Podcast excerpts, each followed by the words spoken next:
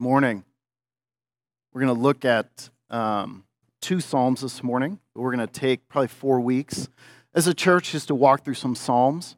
Uh, Psalms are uh, a great book in the Old Testament. Uh, many times we read the Psalms and we like the joyful ones. Uh, I don't think there's any book in the Bible that has so many um, uh, laments and pictures of affliction and brokenness and even despair and lack of comfort than the Psalms. Uh, it is really an emotional book, but what happens many times as Americans is we read it sort of unemotionally and we look for easy things we can grasp. But really, it's a book that is full of emotion. And so we will uh, look at this psalm, Psalm 9 and 10. Uh, if you've noticed, if you're paying attention already, those are two Psalms, 9 and 10. We'll look at them together. Uh, a lot of scholars believe that they should be one psalm um, because of some of their continuity. Also, because Psalm 10 does not have a heading, uh, Psalm 9 does.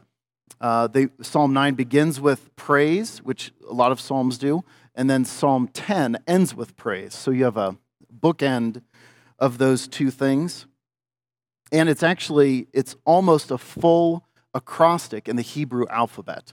So a few letters are missing, and there's a few that are out of order. But uh, the scholars, as they look at that, they see like that's a lot of evidence that this could just be one psalm. It's the long opening in the beginning of this psalm in Psalm 9. Uh, it's 12 verses of praise to God. And it really, this whole Psalms is wrapped around the idea that we live in two realities. We live in a reality that God is worthy of praise, but we also live in a world that is evil and there's destruction. And this, the, as David writes this psalm, he's uh, drawing us to understand how do you live in these two realities without for, forsaking one and just solely living in the world of the other one.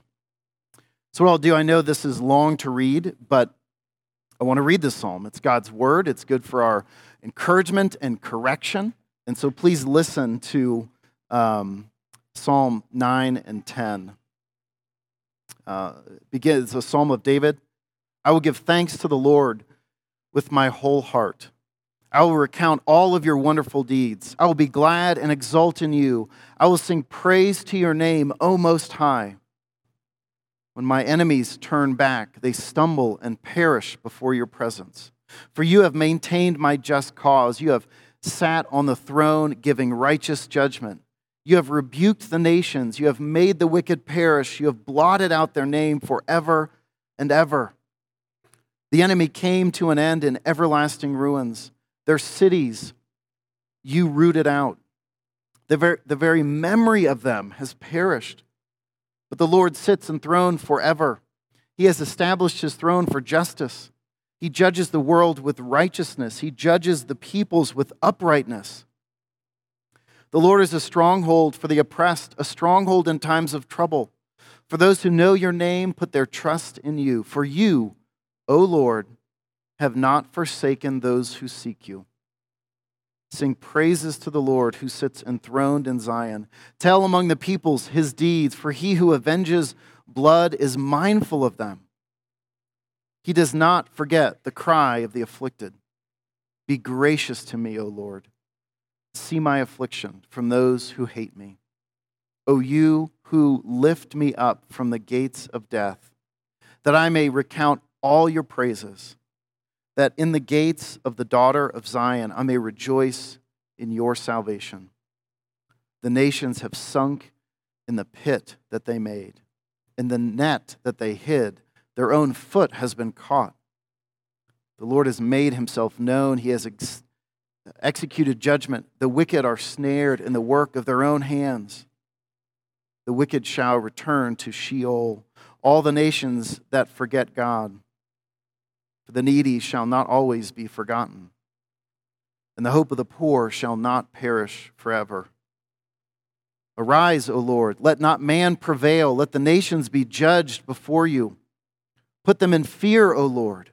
Let the nations know that they are but men. Why, O Lord, do you stand far away? Why do you hide yourself in times of trouble? In arrogance, the wicked hotly pursue the poor. Let them be caught in the schemes that they have devised. For the wicked boast of the desires of his soul. The one greedy for gain curses and renounces the Lord. In the pride of his face, the wicked does not seek him. All his thoughts are, There is no God. His ways prosper at all times. Your judgments are on high, out of his sight. For as all his foes, he puffs at them. He says in his heart, I shall not be moved. Throughout all generations, I shall meet, not meet adversity. His mouth is filled with cursing and deceit and oppression. Under his tongue are mischief and iniquity. He sits in ambush in the villages. In hiding places, he murders the innocent. His eyes stealthily watch for the helpless.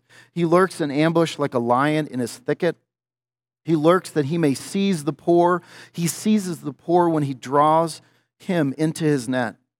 The helpless, helpless are crushed, sink down, and fall by his might. He says in his heart, God has forgotten. He has hidden his face. He will never see it. Arise, O Lord. O lift up your hand. Forget not the afflicted. Why does the wicked renounce God and say in his heart, You will not call to account? But you do see. For you know mischief and vexation, that you may take it into your hands. To you, the helpless commits himself. You have been the helper of the fatherless. Break the arm of the wicked and evildoer. Call his wickedness to account till you find none. The Lord is king forever and ever. The nations perish from his land. O Lord, you hear the desires of the afflicted. You will strengthen their heart. You will incline their ear to do justice to the fatherless and to the oppressed, so that man who is of the earth may strike terror no more. Let's pray before we look at this psalm. God, you care for the fatherless and the afflicted and the broken. And so we ask as we look at these two Psalms that you would remind us of that, not only of our own affliction and brokenness, but the affliction and brokenness of those around us. And thank you that you are God and that you are good and you are powerful. In Jesus' name we ask this. Amen. This psalm begins with uh, five synonyms of praise and thanksgiving. In the first two verses, he says, I will give thanks, I will recount, I will be glad, I will exult, I will sing praise. We read not only of David's devotion here, but his active proclamation of God's righteous work. David's beginning point is God's revealed character. Uh, David's starting point here with this psalm is not David's situation and circumstance. He says, I will recount all of your wonderful de- deeds. David chooses to begin his plea for help with the God who is worthy to be praised. We read here and see that God, what God has done in the past, and so we are free to grieve over the present. We plead with God to act as he has in the past. That we can remember God's great work, just like David did and he's reminding us remember who God is. The act of praising God does not erase the present suffering,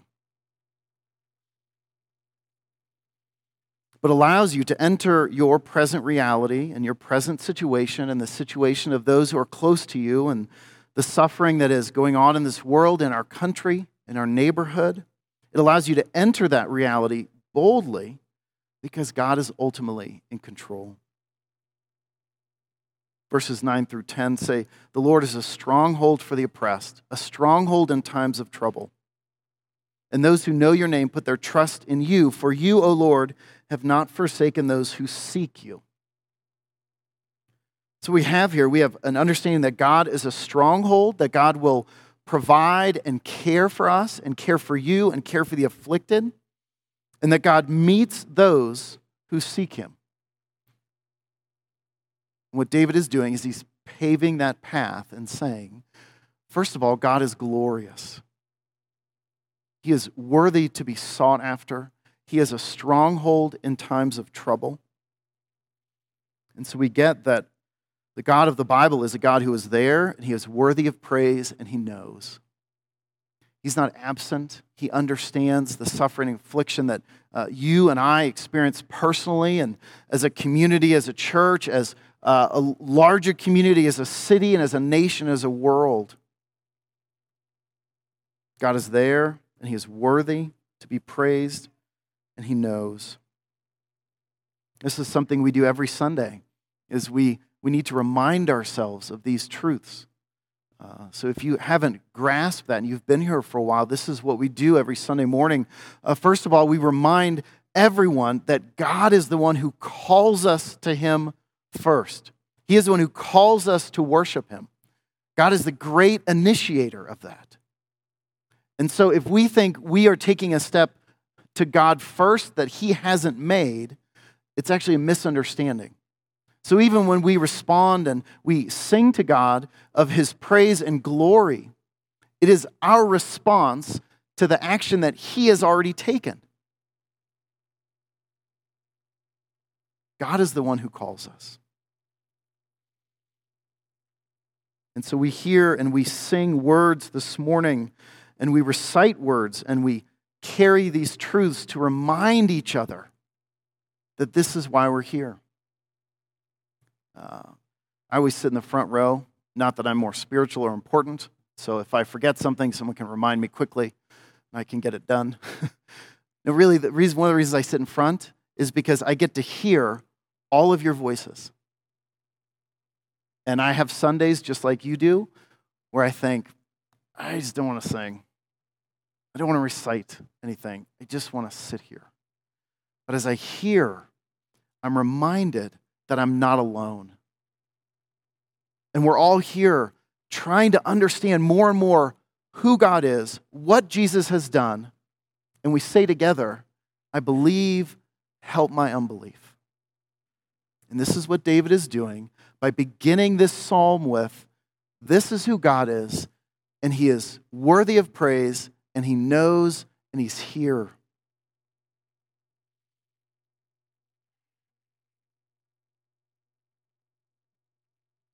And so David begins a turning point in this psalm to turn and begin to cry out and to plead for God to act.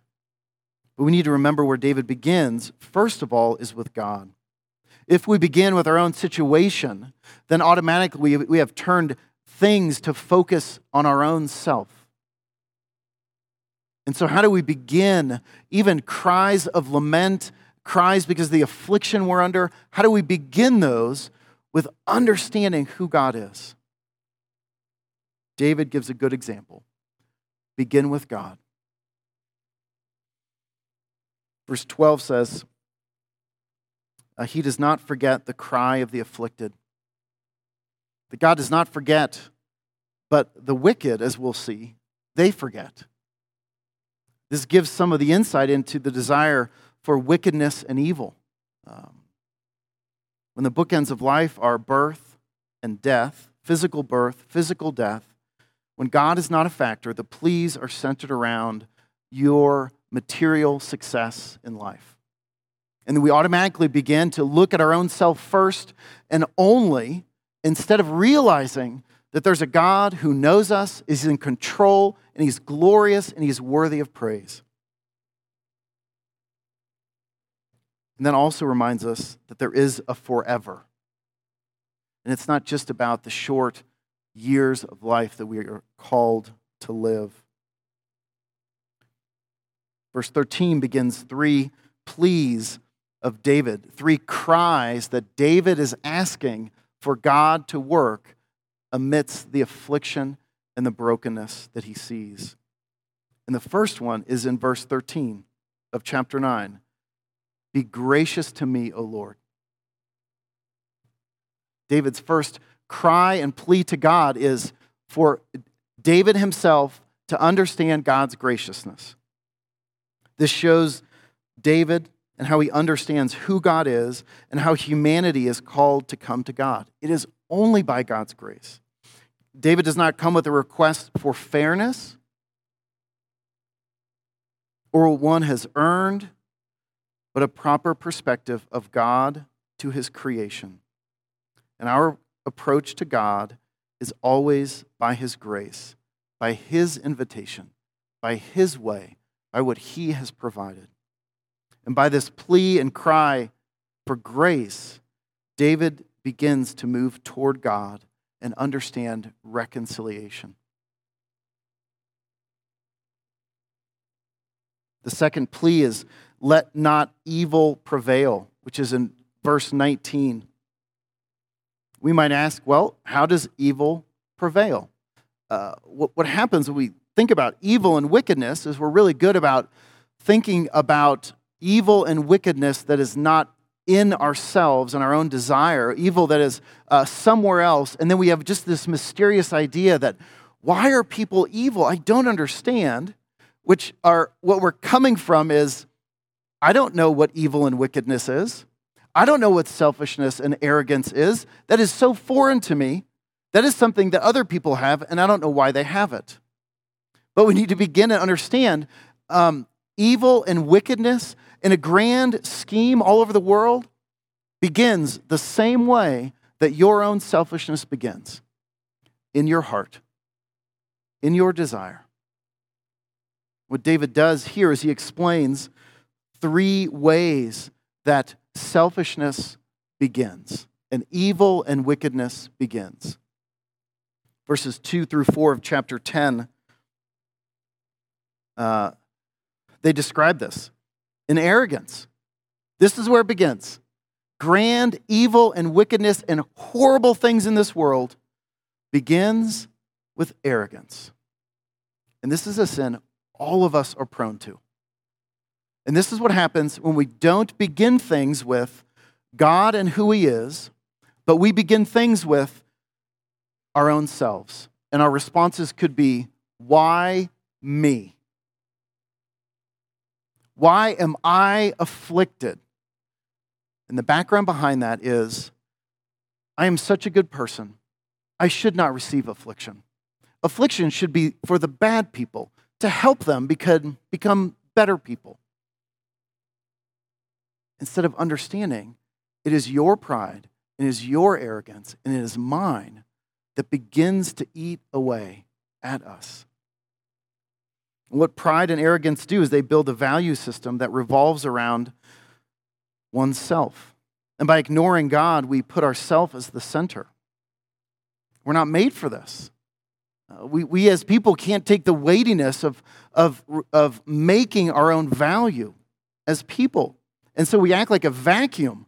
If, if, if this world is really about me, then really we've created this vacuum. We're going to suck in everything that could give us any kind of value because we have to be able to feed our arrogance and pride.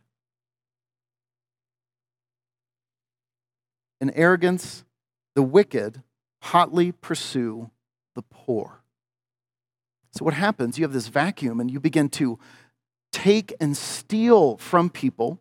Either you steal value from them, you, steal, you might steal physical things from them because you are trying to, you're trying to fill your own uh, understanding of who you are. When you've taken God out of the equation, this is how we operate. This desire is to fill self and ignore that we're made for something greater. And so, where does wickedness and evil begin? It's the ignoring of God and it's pursuing our own desire uh, that is driven by pride and arrogance. What is the second thing? Longing for selfish prosperity. This is in verse 5. Why did the selfish continue with selfish pursuits? Because it works. Because it works. Like, if you, if you are a selfish person, what's going to stop you from being selfish? Nothing except a complete change in your life. Uh, and selfishness works. It works. Greed, there's a level that selfishness and greed and going after what you want boldly and stealing, there's a level of that that works. If it didn't work, no one would be interested in it. But because we have this vacuum that we see uh, in our pride and arrogance, that if I am the most important person, and other people somehow don't realize this because of their faulty thinking, then what I'm going to do is I'm going to get everything I can in this world. I'm going to build for myself every pleasure, material possession, success, relationship, career. I'm going to steal all of those things because I have to fill this void. Seeking after your own prosperity does bring a level of success, but the casualties of this prosperity are more than you could imagine. Why does the workaholic continue to work harder and more? Because it works. Why do they do that? They do that because what they're trying to get it, with success and their own value, they're starting to receive that. And so, what they need is something drastically different. But our thought is, I'm just going to work harder, and that will make it a little better, and I'll be okay. Why does the addict forsake his family? For that moment, for that pleasure, for that addiction, for that success, for that feeling. It works, but it doesn't last. The prosperity that is attained through pride and arrogance and pursuing selfish prosperity will not last. Verse 6 talks about the security of self. This is the third one. So we have that we're um, evil begins with being self centered, prideful, arrogant people. It begins for longing for our own selfish prosperity. And then it, begin, it, it, it carries us to uh, we don't want to be forgotten. We want to be secure. And the verse says, The wicked and arrogant say, I will not be moved. This is what will bring me success. And all people long to have assurance and security, which causes us to seek after anything that could fill us a relationship, drugs, lifestyle, career, whatever it is. Many of us aren't picky, even. We just want to be full, to be valued, to long for prosperity, to feel and know security are not wicked desires, but it is where we find these and how they shape us that make them selfish. So we seek after these. The problem is uh, not that we have these desires to understand what gives us value or uh, what does it mean to have a, a full, flourishing life or to have security. Those aren't wrong things. But the problem is uh, we're content with uh, what this physical world offers. This is the beginning of wickedness and evil. This is where it begins. And you might be someone here today who's just really good at managing your own wickedness and evil. And so you know that you just you don't let that out to people. You just sort of keep that private. But what happens is it is inwardly eating and destroying you. There's only one thing that will transform this. It's God's work of redemption. And in redemption in Jesus, we are realigned in these desires so that we can be shaped by what is true and by what is beautiful.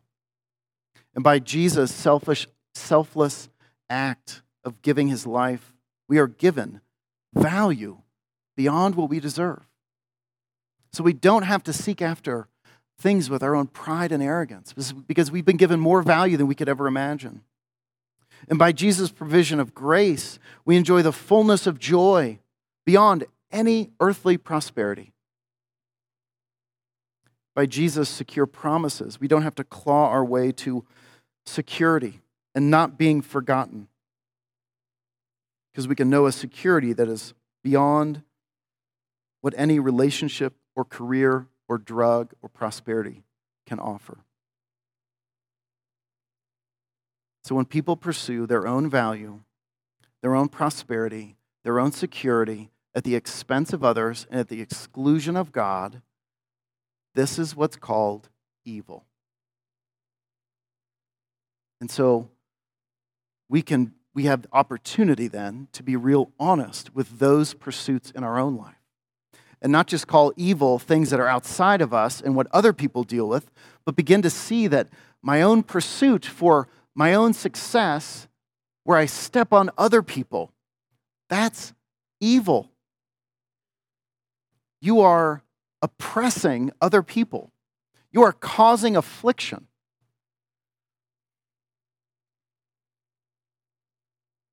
These desires are in all of us. The only cure that moves us beyond these is not trying to kill this desire, is actually having a greater desire for a greater, more substantial answer to these questions. Who are you? What do you pursue? And what makes you valuable?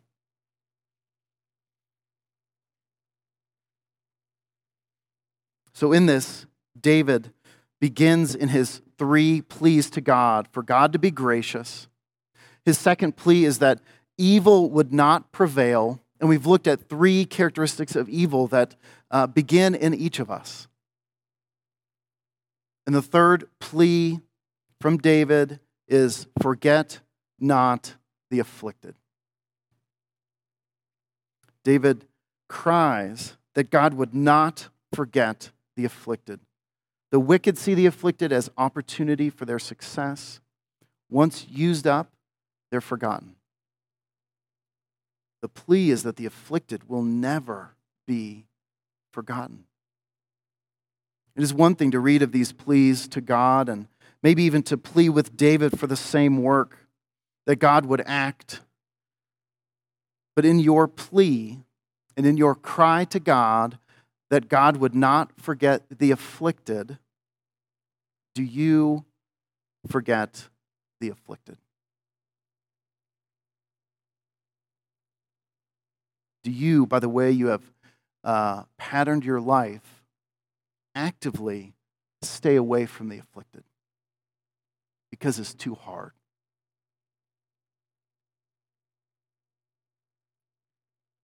Or do you pursue the afflicted?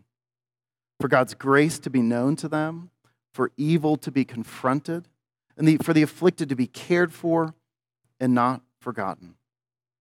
Do you turn these pleas and cries to real action in your life.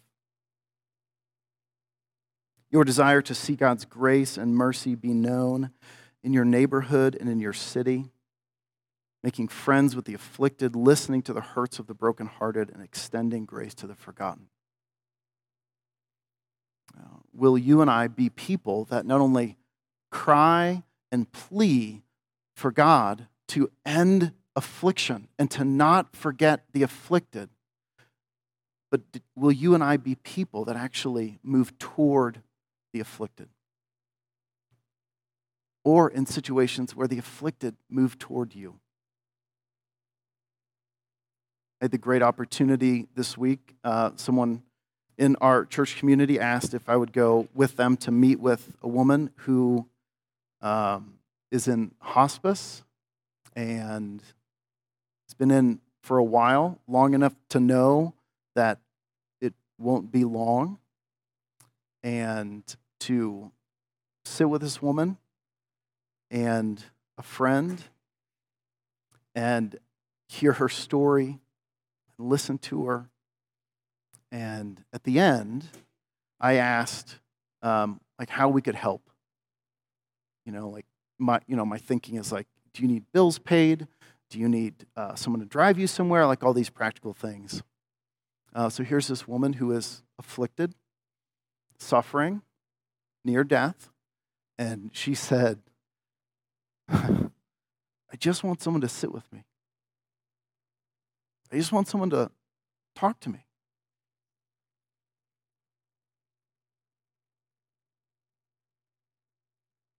That's what the afflicted need. That's what the oppressed and the broken. It's not what we think sometimes as healthy people who have this long view of life that we have 50 years left, but it's sitting with someone and just saying, I'm going to sit, I'm going to listen, and we can just talk about anything. It's one thing to cry and plead for, the, for God to meet the afflicted. It's a whole nother thing for you and I to carve out time in our day to really sit with the afflicted. We don't have to look far for the afflicted. Uh, I hope God opens our eyes so we can see the afflicted within our community, within your neighborhood. You don't have to drive hours to find someone who is uh, broken and hurt. What we need are eyes to be able to see it. And then that our plea and our cry for God to meet the afflicted, that we would realize maybe I would actually be the answer to that person's prayer, that I would sit with them.